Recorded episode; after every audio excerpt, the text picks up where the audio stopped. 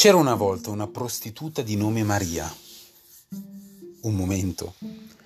C'era una volta è la frase migliore con cui cominciare una storia per bambini, mentre prostituta è una parola da adulti. Come posso scrivere un libro che rileva questa apparente contraddizione iniziale? Comunque, visto che in ogni istante della nostra vita abbiamo un piede nella favola e l'altro nell'abisso, manterrò questo incipit. C'era una volta una prostituta di nome Maria. Come tutte le prostitute, era nata vergine e innocente e, nell'adolescenza, aveva sognato di incontrare l'uomo della sua vita, ricco, bello, intelligente, di sposarsi in abito bianco, di avere due figli che da grandi sarebbero diventati famosi e di vivere in una bella casa con vista sul mare. Il padre faceva il venditore ambulante, la madre era sarta. Nella sua sperduta cittadina del Brasile c'erano solo un cinema, un locale e una piccola banca. Perciò Maria aspettava il giorno in cui il suo principe azzurro sarebbe arrivato senza avvisare e avrebbe conquistato il suo cuore. E allora lei sarebbe partita insieme a lui, alla conquista del mondo. Fino a quando il principe azzurro non fosse apparso, eh, lei non avrebbe potuto far altro che, che, che sognare. Si innamorò per la prima volta a 11 anni mentre si recava a piedi da casa fino alla scuola. Il primo giorno di lezione scoprì infatti di non essere l'unica a fare quel percorso. Accanto a lei camminava un ragazzino che viveva nelle vicinanze e frequentava le lezioni del suo stesso orario. I due non scambiarono mai una sola parola. Ma Maria cominciò ad accorgersi che il momento della giornata che più le piaceva era quello in cui avanzava lungo la strada polverosa, malgrado la sete, la stanchezza e il sole a picco, con quel ragazzino che procedeva lesto mentre lei si sfiniva nello sforzo di mantenere la sua andatura. La scena si ripeté per vari mesi. Maria, che detestava lo studio, e non aveva altra distrazione al di fuori della televisione, si ritrovò a sperare con ogni forza che la giornata passasse rapidamente. Aspettava con ansia il giorno, in cui, il, giorno di scuola successivo e al contrario delle compagne trovava noiosissimo il fine settimana. Ma per un bambino le ore erano ben più lente e a passare che per un adulto e così lei soffriva. Reputava che i giorni fossero troppo lunghi perché le concedevano soltanto dieci minuti quotidiani in compagnia dell'amore della sua vita e migliaia di ore in cui pensava a lui, fantasticando su quanto sarebbe stato bello se avessero potuto chiacchierare. E ciò accadde. Una mattina il ragazzino le, le, le si avvicinò chiedendole in prestito una penna.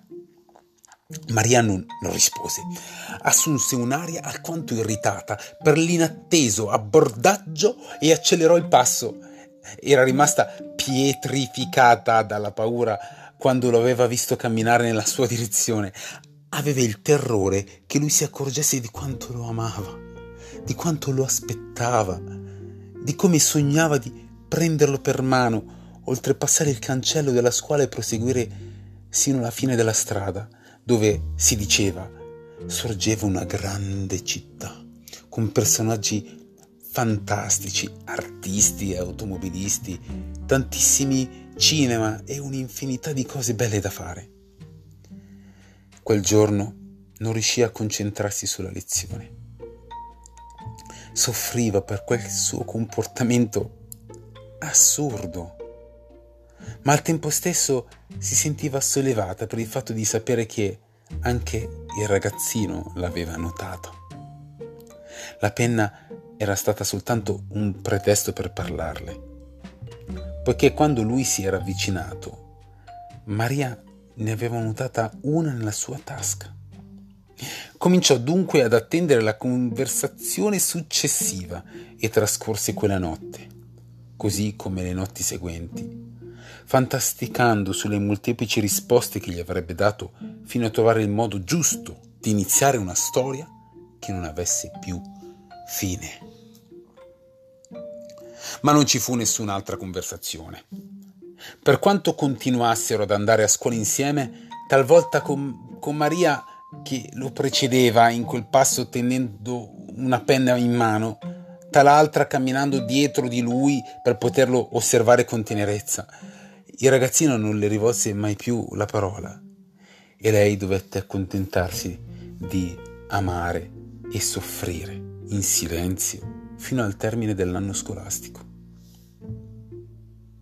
Durante le successive, interminabili vacanze estive, una mattina Maria si svegliò con le gambe bagnate di sangue e credette di morire.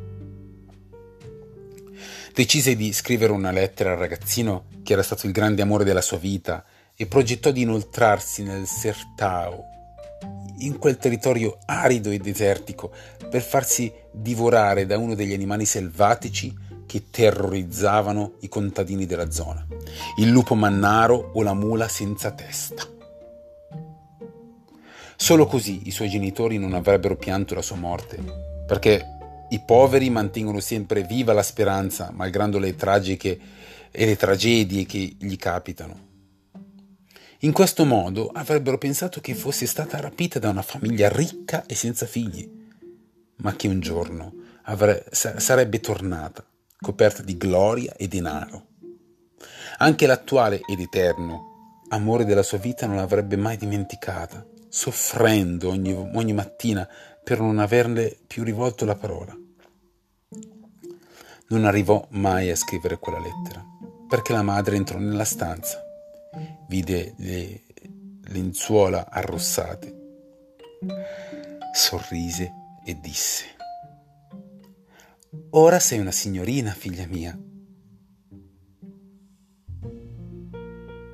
Maria volle sapere che rapporto ci fosse tra l'essere signorina e il sangue che le scorreva.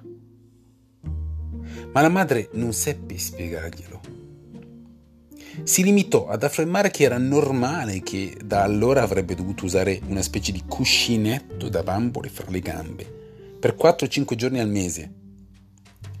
Quando domandò se gli uomini utilizzassero un tubicino per evitare che il sangue gli irritasse i, i pantaloni, apprese che quella cosa capitava solo alle donne. Maria protestò con Dio, ma finì per adattarsi alle mestruazioni non riusciva invece ad abituarsi all'assenza del ragazzino e continuava a rimproverarsi per quel suo stupido atteggiamento che l'aveva fatta fuggire da ciò che più desiderava. Il giorno prima che ricominciasse la scuola, si recò nell'unica chiesa del paese e giurò alla statua di Sant'Antonio che avrebbe preso l'iniziativa di parlare con il compagno di strada. L'indomani mattina si preparò con la massima cura, indossando un vestito che la madre le aveva cucito per l'inizio della scuola. Poi uscì, ringraziando il Signore perché finalmente le vacanze erano finite. Ma il ragazzino non, non, non comparve. Trascorse un'intera, angosciosa settimana, fino a quando lei venne a sapere da alcuni suoi compagni che si era trasferito in un'altra città. Se, se n'è andato lontano, disse qualcuno.